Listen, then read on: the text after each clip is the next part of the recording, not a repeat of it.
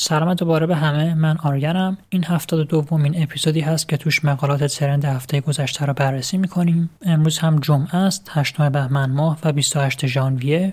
سه تا مقاله راجع به کووید داریم، سه تا مقاله غیر کووید. مقاله اول مقاله‌ای هست که تاثیر واکسن‌های متفاوت رو توی ایران بررسی کرده. مقاله دوم راجع به تاثیر داروهای ضد ویروسی از جمله رمدسیویر هست روی واریان‌های مختلف. مقاله سوم راجع به یک سیستم نمره‌دهی جدید هست برای پیشبینی شدت بیماری‌های افراد. مقاله چهارم راجع به اولین رباتی که به تنهایی یک جراحی لاپاروسکوپیک انجام داده. مقاله پنجم راجع به اشتراک گذاری بزاق است، عنوان یک سرنخ برای نوزادان که افراد دور از ذکر رو تشخیص بدن. مقاله آخر هم راجع به سیگار کشیدن پیش از بلوغ پدر بزرگها روی چربی بدن نوه هاشون. میریم سراغ مقاله اول.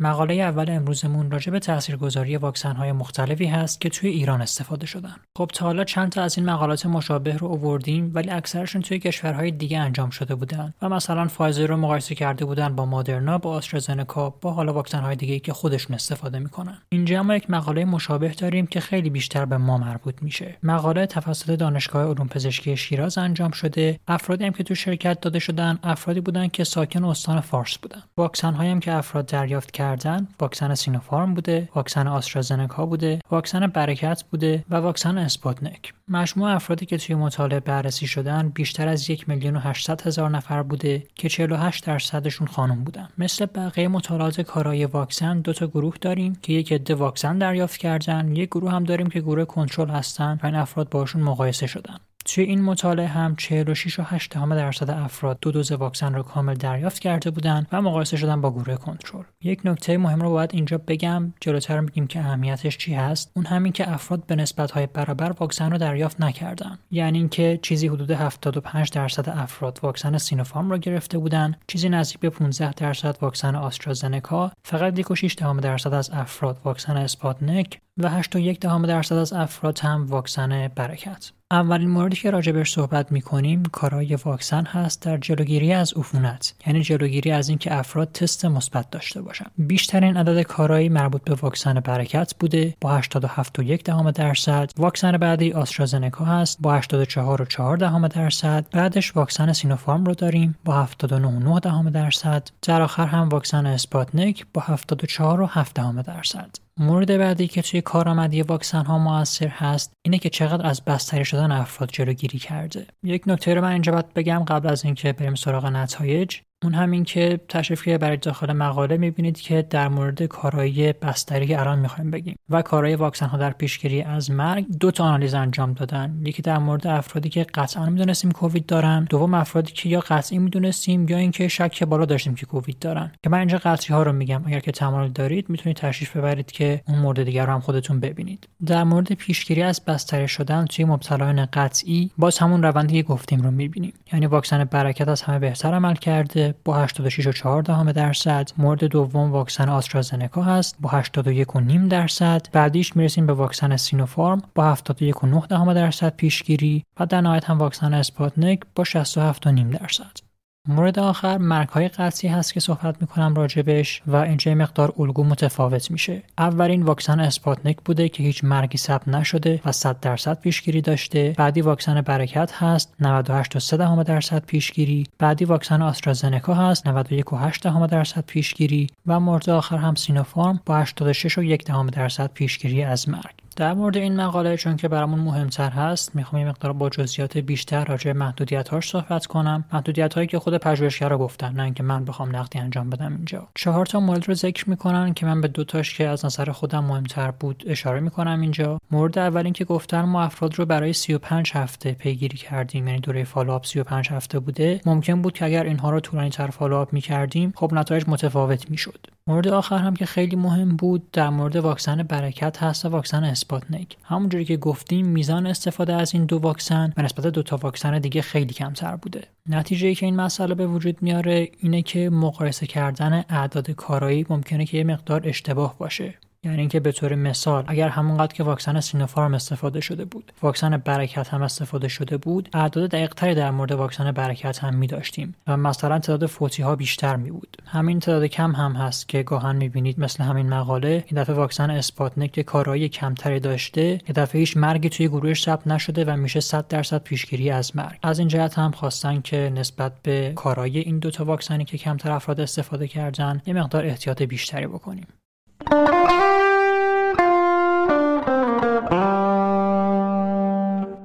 مطالعه دوم راجع به بررسی داروهای نیرماتشلویر، مولنوپیراویر و رمدسیویر هست در برابر واریان اومیکرون. از داروهایی که گفتم حالا شاید دو تای اول رو اونقدر باش مواجه نشده باشید، ولی رمدسیویر که بیشتر توی کشورمون استفاده میشه رو احتمالاً آشنا هستید. کاری که اینجا انجام دادن کار آزمایشگاهی بوده، یعنی بالینی و توی بیماران انجام نشده و خواستن ببینن که این داروها اون توانایی که داشتن برای مقابله با سارس کوو دو رو حالا که این همه واریان مختلف داریم هنوز حفظ کردن یا نه. متد مطالعه هم به این صورت بوده که اومدن سلول‌ها رو توی محیط کشت آلوده کردن به انواع واریان‌های متفاوت، بعد توی دوزهای متفاوت هر کدوم از این داروها یه به اسم آی سی پنجاه رو محاسبه کردن. راجع به این معیار قبلا هم صحبت کردیم. آی سی مخفف Inhibitory Concentration هست، به معنی اینکه چه کانسنتریشن یا چه غلظتی ما نیاز داریم که حداقل پنجاه درصد سلول‌های آلوده رو بتونه از بین ببره. و خب به طور مثال اگر شما یک دارویی داشته باشین که با غلظت کمتری بتونه این کار رو انجام بده، خب دارو قوی تر محسوب میشه. یا اگر که به طور مثال این معیار آی سی پنجاه خیلی تغییر کرده باشه و شما غلظت بیشتری نیاز داشته باشین که سلول‌های آلوده به اومیکرون رو بکشین به نسبت سلول‌های آلوده به واریان آلفا رو، یعنی اینکه واریان اومیکرون اینجا مقاوم‌تر شده. حالا به هر حال دونستن متد شاید اونقدر هم مهم نباشه، راجع به نتایج صحبت می‌کنیم و مشخص میشه.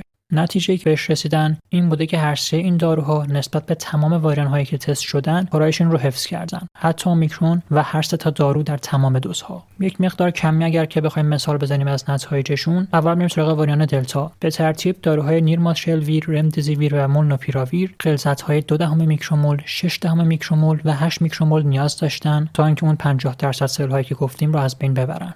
برای واریان اومیکرون همین سه تا عدد به ترتیب شدن یک دهم میکرومول، هفت دهم میکرومول و هشت میکرومول که خب اعداد مشابه هم هست، تغییر خیلی خاصی نداشتن و توی واریان‌های دیگه هم همین الگو دیده میشه. باز هم ولی نکته مهمی که راجع به تفسیر این مقاله باید یادمون باشه این هست که مطالعه داوری نشده. نکته دوم مهم دیگه‌اش هم این هست که توی آزمایشگاه بوده و خب شاید اگر که توی انسان‌ها تست بشه در شرایط بالینی یه مقدار نتایج اون متفاوت باشن که می‌فهمیم.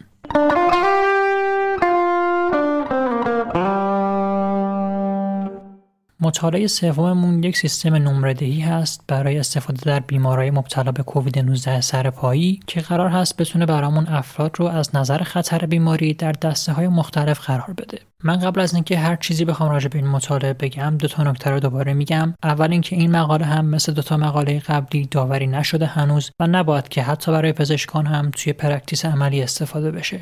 مورد بعدی هم که برای چندمین بار میخوام تکرارش بکنم این هست که بعضی از این ابزارهایی که میبینید از جمله این ابزار برای استفاده فقط توسط پزشکان هست. یعنی هدف از طراحی این اسکور بندی این نبود که شما برین توی اون لینک مواردش رو پر بکنین و خودتون تصمیم بگیرین که شرایطتون کم خطر هست یا پر خطر هست، بلکه یک ابزاری هست که پزشکان ازش استفاده بکنن در کنار کلی موارد دیگه از جمله قضاوت بالینی خودشون و تصمیم بگیرن که یک بیمار قرار هست که کم خطر باشه و میتونه سرپایی درمان بشه یا یعنی اینکه نیاز هست بستری بشه. اول با اسکور بندی های رایجی که تا الان برای کووید نوزده وجود داشته شروع میکنیم تا بفهمیم که چه نیازی رو رفع میکنه این اسکور بندی جدید. یکی از مشکلات این بوده که خیلی از اسکور بندی هایی که الان وجود داره از جمله فورسی، ای بی سی اس و کووید گرام نیاز به پاراکلینیک دارن، از این نظر که عکس برداری باید صورت بگیره از افراد، آزمایش باید انجام بدن، بعد میتونن که یک نمره به شما بدن که خطر بیماری افراد مشخص بشه. یک سری اسکور بندی های دیگه هم بودن از جمله کووید نولب که اینها همونجوری که اسمش روش هست نیازی به آزمایشگاه نداشتن، از سن افراد استفاده می‌کردن، از تعداد تنفسشون در دقیقه استفاده می‌کردن، از میزان اشباع اکسیژن خون استفاده می‌کردن، اما مشکلات دیگه‌ای داشتن از جمله اینکه برای استفاده در افرادی که سر پای مراجعه می‌کنن طراحی نشده بودن. یک سیستم اسکور بندی دیگه‌ای هم بوده به اسم اوت کووی که این میومده برای افرادی که سر پای هستن استفاده می‌شده و نیازی هم نبوده که کسی عکس بگیره یا اینکه تست آزمایشگاهی بخواد انجام بده. اما مشکلی که داشته این بوده که اعتبار بیرونیش یا اکسترنال والیدیتیش تست نشده بوده، یعنی اینکه گروه‌هایی نیامدن از بیرون این اسکور بندی رو در مورد بیماران به کار ببرن ببینن که واقعا این اسکور بندی کارایی داره یا نداره. اینجا میرسه که پژوهشگرای این مطالعه میگن ما یک تستی میخوایم که این مشکلات رو نداشته باشه، یعنی اینکه توی افراد سرپایی بدون اینکه نیاز به عکس برداری یا آزمایش باشه بهمون بگه کی کم خطر هست کی پر خطر. برای انجام مطالعه یک گروه اولیه داشتن که اومدن با استفاده ازش ویژگی‌های افراد رو جمع‌آوری کردن، بعداً نگاه کردن که کیا ریسک بیماریشون بالا بوده و یک ارتباطاتی پیدا کردن بین ویژگی‌هایی که افراد داشتن، متغیرهای بالینیشون با سرانجام بیماری. بعدش اومدن در یک گروه دومی اون اسکوربندی که طراحی کردن رو تست کردن، یعنی ببینن خب ما این رو طراحی کردیم، گفتیم که این سوالات رو بپرسید، این نمره رو به افراد بدید، حالا کارایی داره یا نه. توی اون گروه اول که پرسشنامه با استفاده ازشون طراحی شده بیش از پنج هزار و هشتصد تا بیمار وجود داشتن که هفت و چهارده دهم درصدشون بستری شدن. گروه دوم هم بیش از سه هزار و هشتصد تا بیمار بودن که پنج و نیم درصدشون در نهایت بستری شدن. در کل بخوایم جمع بزنیم توی این مطالعه ششصد و چهل و یک بیمار بستری میشن، پنجاه و پنج تا فوت میکنن. متغیرهایی که با ریسک بیماری شدیدتر و نیاز افراد به بستری شدن همراه بودن، سن بالاتر بوده، افزایش تعداد تنفس یا رسپیراتوری ریت بوده، ساتوریشن اکسیژن یا اشباع اکسیژن خون پایین‌تر بوده که با همین دستگاه‌های پالس اکسیمتر که روی انگشت میذارن و یک عددی بهتون میگن اندازه‌گیری میشه، شکایت افراد از تنگی نفس بوده و بیماری‌های همراهی که حالا جلوتر اشاره می‌کنیم بهشون. با استفاده از این متغیرهایی که گفتیم، اومدن سه تا نسخه، سه تا مدل از این اسکوربندی طراحی کردن.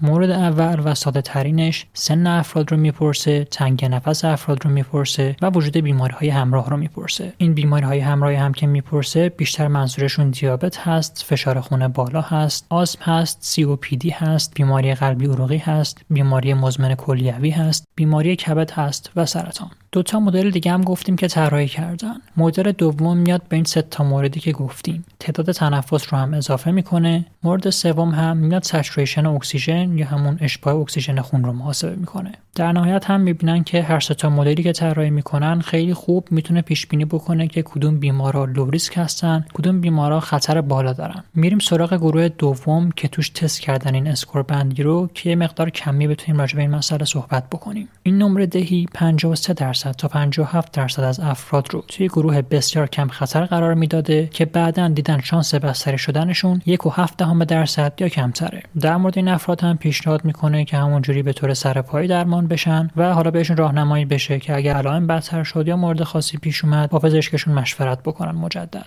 گروه کم خطر بین پنج و دو دهم تا پنج و نه دهم درصد خطر بستری داشتن. گروه با خطر متوسط بین چهارده و هفت دهم درصد تا پانزده و شش دهم درصد. گروه پرخطر هم بین سی و دو درصد تا سی و چهار و دو دهم درصد. راجع به مدیریت این بیماران هم یک سری توصیه‌ها کردن توی مقاله که اگر تمایل دارید برید دقیق‌تر بخونید. وقتی هم که اومدن این نمره دهی خودشون رو با سیستم‌های دیگه از جمله اوتکووی و کووید نولب مقایسه کردن، دیدن که اون نمره دهی‌های دیگه افراد بیشتری رو توی گروه کم خطر میذاره، اما این افرادی که با نمره دهی‌های دیگه توی گروه کم خطر میرن ریسک بستری شدن بدنشون بالاتر هست. و خب گفتن که این مشکلی بوده که ما می‌خواستیم که حلش بکنیم و به نظر هم میاد که بهش رسیدن، اما گفتن اگر کسی هست که این خطر رو قبول میکنه و توانایی پذیرش این ریسک رو داره میتونه که از اونها هم استفاده بکنه. از جمله محدودیت‌های مطالعه هم یکی این که همون اول گفتم مطالعه هنوز داوری نشده. مورد دوم هم توی بازه زمانی انجام شده که واریان‌های غالب اون واریان اصلی بوده، بتا بوده، آلفا بوده، دلتا بوده و ممکنه حالا که اومیکرون بیاد کارای این نمره‌دهی هم تغییر بکنه.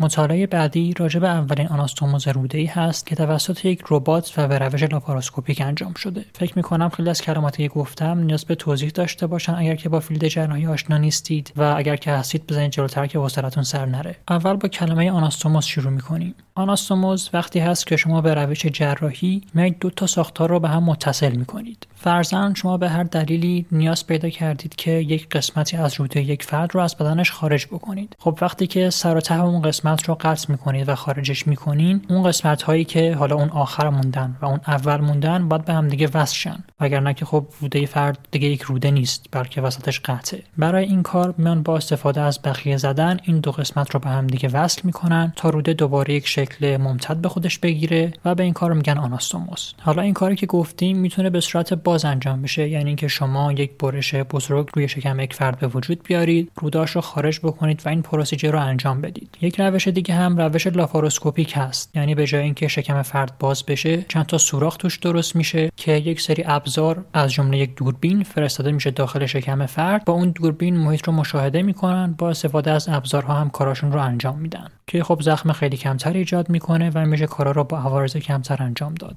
مورد بعدی که نیاز هست گفته بشه اینه که تکنولوژی استفاده از ربات‌ها در جراحی خیلی پیشرفت سریع به خودش گرفته، خبراش زیاد میان بیرون. این هم یکی از مهمترین خبراشه که این هفته اومده بیرون. خیلی خلاصه و بخوام عنوان رو در واقع تکرار بکنم، اومدن این آناسوموز روده‌ای رو به روش لاپاراسکوپیک دادن که یک ربات انجام بده. حالا همش هم ربات انجام نداده، جزئیاتش رو جلوتر میگم. اول اینکه ما یک اصطلاحی داریم به اسم ال او ای یا Level of Autonomy. یک درجه بندی هست برای اینکه این دستگاه‌هایی که میگیم ربات‌ها میان جراحی میکنن چه مقدار استقلال و تصمیم گیری از خودشون دارن. اولیش ال او ای صفر هست که ربات توش هیچ استقلالی از خودش نداره، بلکه از اول تا آخر یک انسان داره اون رو کنترل میکنه. احتمالاً اسم ربات جراح داوینچی رو هم شنیده باشید که در این مرحله قرار داره. مورد بعدی سطح یک هست که توش یک ربات کمک به انسان میکنه، یعنی اینکه به طور مداوم یک انسان داره کنترل میکنه اما ربات بهش کمک میکنه، مثلا یک جایی میاد براش فیکس میکنه یک قسمتی رو، یعنی اینکه بهش راهنمایی از نظر مکانیکی میکنه. در سطح بعدی موردی هست که ربات توی یک سری از اقدامهای مشخص استقلال داره، اما برای اینکه اون اقدام رو انجام بده نیاز هست که یک انسان بهش دستور بده. مثلا بهش میگه که شما اینجا این سوچور رو بزن، این بخیه رو بزن، اما انسان باید بهش بگه تا این کار رو انجام بده. و تفاوتش با مورد قبلی این هست که دیگه مداوم نیاز نیست که یک انسان بهش نظارت داشته باشه، فقط دستور رو بهش میده. سطح بعدی سطحی هست که خود ربات میاد یک سری استراتژی تعیین میکنه، میگه که من میتونم این کار رو بکنم، این کار دوم رو بکنم، اون کار دیگر رو بکنم و اینجا شرطی هست براش که انسان برای من استراتژی رو انتخاب بکنه، من کارم رو انجام بدم. سطح چهارم که یکی مونده به آخر هست، موقعی هست که ربات خودش تصمیمات پزشکی رو میگیره و انجام میده، اما نیاز هست که یک نظارت وجود داشته باشه، یعنی یک پزشک فقط ربات رو نگاه بکنه. مورد آخر هم موقعی هست که ربات خودش اول تا آخر کار رو انجام بده بدون اینکه نیاز به وجود یک پزشک باشه. سیستمی که اینجا ازش صحبت میکنیم وجود داشته. توی این مطالعه اومدن سطح خود مختاریش رو بالاتر بردن به حدی که میگم خدمتتون رو متوجه میشین. اسم این سیستم سیستم استار هست، اسمارت تیشو اتانوموس ربات. پیشرفت‌های خوبی هم داشته تا قبل از این، اما توی فیلد جراحی باز یعنی لاپاراسکوپیک نه، و اونجوری که گفتیم یک برش توی شکم ایجاد بشه و اعضا و جوارح در دید باشن به طور مستقیم. حالا وارد جزئیاتش نمیشم که چه کمبودهای اون سیستم داشته، اما به خاطر کمبودهایی که داشته فقط پنجاه و هفت و هشت دهم درصد از سوچورها یا بخیه‌هایی که کامل می‌کرده به طور خودمختار بوده و بدون نیاز به تغییر توسط جراح. توی این مطالعه اومدن یک سری قابلیت‌ها به اون سیستم قبلی اضافه کردن. برای اینکه متوجه اهمیت مورد اول بشید، این رو باید بگم که موقعی که جراحی به صورت باز انجام میشه، به نسبت اون اعضایی که عملشون انجام میشه فیکس هستن و سر جاشونن. اما موقعی که شما از بیرون وارد شکم میشید و چیزی رو باز نمی‌کنید، تنفس افراد اون روده‌ای که شما تا این روش کار میکنین رو جابجا میکنه و خب این برای ربات سخت هست که بتونه پیش بینی بکنه هر عضو قرار هست که با هر نفس کجا باشه. این قابلیت رو به این ربات اضافه کردن، تونسته که اون دنبال کننده بافتاش رو بر اساس تنفس‌هایی که فرد میکنه متوقف بکنه، مجدد شروع بکنه و پیش بینی بکنه که چه تغییر شکل‌هایی ممکنه که پیش بیاد. موارد دیگه رو هم بهش اضافه کردن، از جمله اینکه موقعی که نیاز هست یک پلن جدید ریخته بشه به اپراتور خبر بده، موقعی که خودش اشتباه میکنه متوجه اشتباهش بشه. حرکت اون دوربینی که گفتیم از طریق یک سوراخ وارد بدن میشه و فیلد جراحی رو نشون میده رو کنترل بکنه و جایی که بخیه ها قرار هست زده بشن رو طراحی بکنه، از این نظر که با فواصل یکسان باشن یا فواصل متفاوت. در نهایت با این تغییراتی که گفتیم و کلی تغییرات دیگه تونستن این ربات رو به جایی برسونن که یک سری برنامه پیشنهاد بکنه برای زدن اون بخیه‌ها و سوشورها و در صورت نیاز اون پلن رو تغییر بده و در همه این مراحل این خبرها رو به اپراتور بده تا اپراتور تایید بکنه و ربات کار خودش رو انجام بده. در نهایت هم به مرحله رسیدن که اون دقت پنجاه و هفت درصدی که گفتیم رسیده به هشتاد و سه درصد.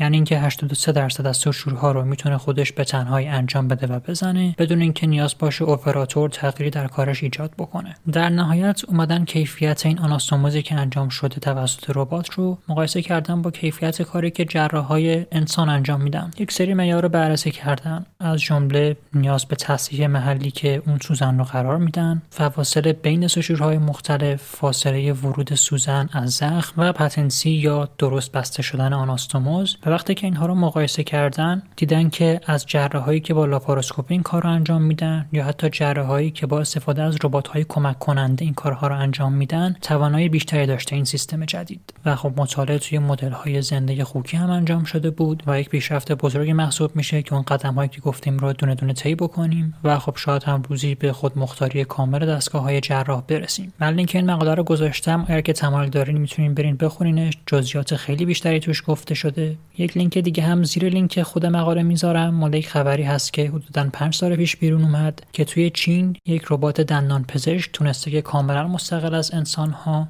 توی دهن یک خانم دندان‌ها رو بکاره. اون هم مقاله جالبی است که یک نگاهی بهش داشته باشین.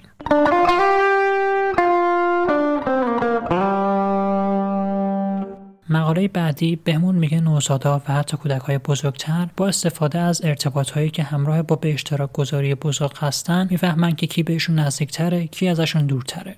این مقاله رو با یک تقسیم‌بندی شروع می‌کنیم که میگه ارتباطاتی که انسان‌ها در جوامع دارن دو تا دسته تقسیم میشن، یکی اونایی که قوی‌تر هستن، افراد به هم نزدیک‌تر هستن، مورد دوم هم ارتباطات ضعیف‌تر که افراد نسبت دورتری دارن. مورد اول که ارتباطات قوی‌تر هستن به طور عادی و تیپیک بین اعضای خانواده دیده میشن. ویژگی‌هاشون این هست که افراد وابستگی زیادی به هم دارن، تعهد بالایی نسبت به هم دیگه دارن و یک حس مسئولیت‌پذیری متقابل هم نسبت به هم دیگه دارن. حالا یک مسئله‌ای که انسانشناس‌ها مشاهده کرده بودن راجع به این روابط که باعث شده این مطالعه هم بخواد انجام بشه، اینه که دیده بودن انسان‌هایی که اون روابط نوع اول رو دارن و به هم نزدیک‌ترن احتمال بالاتری داره که مایات بدنشون رو با هم به اشتراک بذارن یا شیر بکنن. مثال این رفتارها هم کارایی هست از جمله بوسیدن، غذا خوردن با هم دیگه و به اشتراک گذاشتن وسایلی که باهاش غذا می‌خوریم. حالا کاری که توی این مطالعه خواستن انجام بدن اینه که ببینن نوزادان آیا اصلا توانایی افتراق بین این دو نوع رابطه رو دارن یا نه، و دوم اینکه اگر دارن آیا به اشتراک گذاشتن بزاق یک سرنخ هست براشون یا خیر. مسئله خیلی مهمی هم هست برای نوزادا که بتونن بین این دو نوع رابطه فرق بذارن، به خاطر اینکه توی اون سن خیلی کوچیک که هستن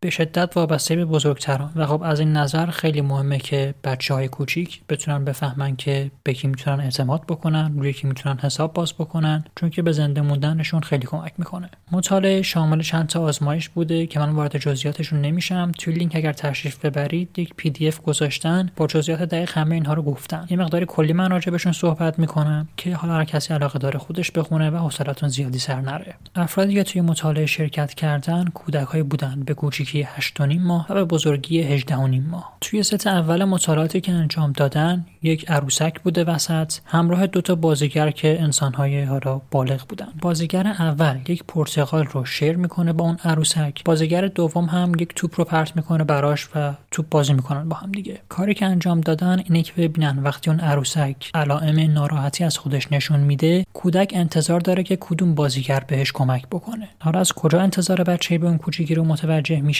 بر اساس یک سری مطالعات قدیمی‌تر که روی میمون‌هایی که حالا نزدیک به ما هستن انجام شده بوده. توی اون مطالعات دیدن که وقتی یک بچه میمون گریه میکنه بقیه اعضا نگاه میکنن به اون فردی که به بچه نزدیک‌تره، یعنی والدینش، و انتظار دارن که اون افراد بهش کمک بکنن. اینجا هم دیدن که نوزادها احتمال بیشتری داشته که نگاه بکنن به اون بازیگری که غذا اشتراک گذاشته با اون عروسک و خب به نظر میاد که تونسته اون سیگنالی که دنبالش بودیم رو درک بکنه. ست دوم آزمایش هایی که انجام دادن خیلی مستقیم تر راجع به اشتراک گذاشتن بزاق بوده، به این صورت که یک بازیگر انگشتش رو در دهان خودش میذاشته و در دهان عروسک، بازیگر دوم انگشتش رو به پیشونی خودش میزده و به پیشونی عروسک. و خب اینجا هم دیدن که وقتی که اون عروسک علائم ناراحتی از خودش نشون میده احتمال بیشتری داره که کودک به اون بازیگر نگاه بکنه که بزاقش رو به اشتراک گذاشته با عروسک. و در آخر هم همین دیگه، به نظر میاد که کودک‌ها از سن خیلی پایین مثل بزرگتراشون از سرنخ‌های مشابهی استفاده میکنن که بفهمن کی به کی نزدیک‌تره، کدوم روابط قوی‌تر هستن و به کیا میشه بیشتر اعتماد کرد.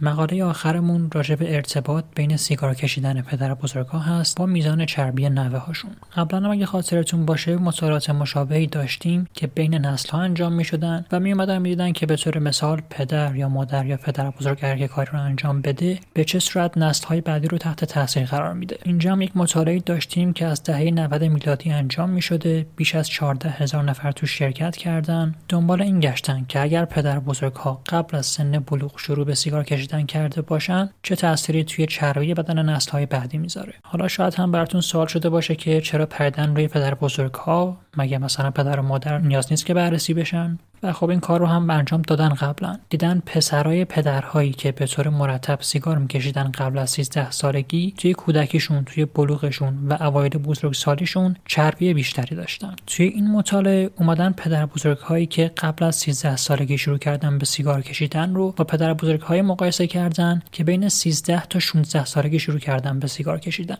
یعنی اینکه دیگه بحث خود سیگار کشیدن نیست، بیشتر بحث زمانش مقایسه شده. دیدن اون پدر بزرگایی که قبل از بلوغ سیگار میکشیدن، نوه‌های دختریشون توی سن هفده سالگی سه و نیم کیلو چربی بیشتری داشتن و توی سن بیست و چهار سالگی پنج و نیم کیلو. این مشاهده برای پدر بزرگ‌های پدری بود و همونجوری که گفتیم راجع به نوه‌های دختری بود، نه نوه‌های پسر. همین بررسی رو راجع به پدر بزرگ‌های مادری هم انجام دادن. دیدن اینجا هم اونایی که قبل از بلوغشون شروع کردن به سیگار کشیدن، نوه‌های دختری دارن که توی سن هفده سالگی پنج و سه دهم کیلوگرم چربی بیشتری دارن، توی سن بیست و چهار سالگی شش و یک دهم کیلوگرم و باز هم برای نوه‌های پسر ارتباطی ندیدن. از نظر خودشون هم دو تا مورد رو میتونیم که بفهمیم از این مطالعه. مورد اولش خیلی واضح هست، اینه که اگر یک پسر قبل از بلوغش با دود تماس پیدا بکنه، روی نسل‌های بعدش ممکنه که تأثیر بذاره از این نظری که گفتیم. مورد دوم همین که وقتی میبینیم که افراد چاقن و خب های اصرار داریم که تاکید بکنیم روی رژیم غذایی، روی ورزش که خب خیلی مهم هستن، ممکنه که یک قسمتش ولی دست فرد نباشه واقعا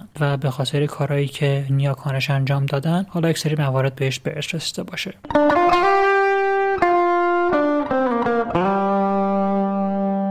خب خسته نباشید، خیلی این دفعه طولانی شده این مقدار اپیزود. امیدوارم که مقاله رو دوست داشته باشید و اذیت نشده باشید از زمانش. مثل همیشه هم خیلی خوشحال میشیم اگر که شیر بکنید اپیزودها رو، اگر که لایک بکنید و کامنت بذارید برامون. و فکر میکنم که همین دیگه، تا دفعه بعدی، خداحافظتون.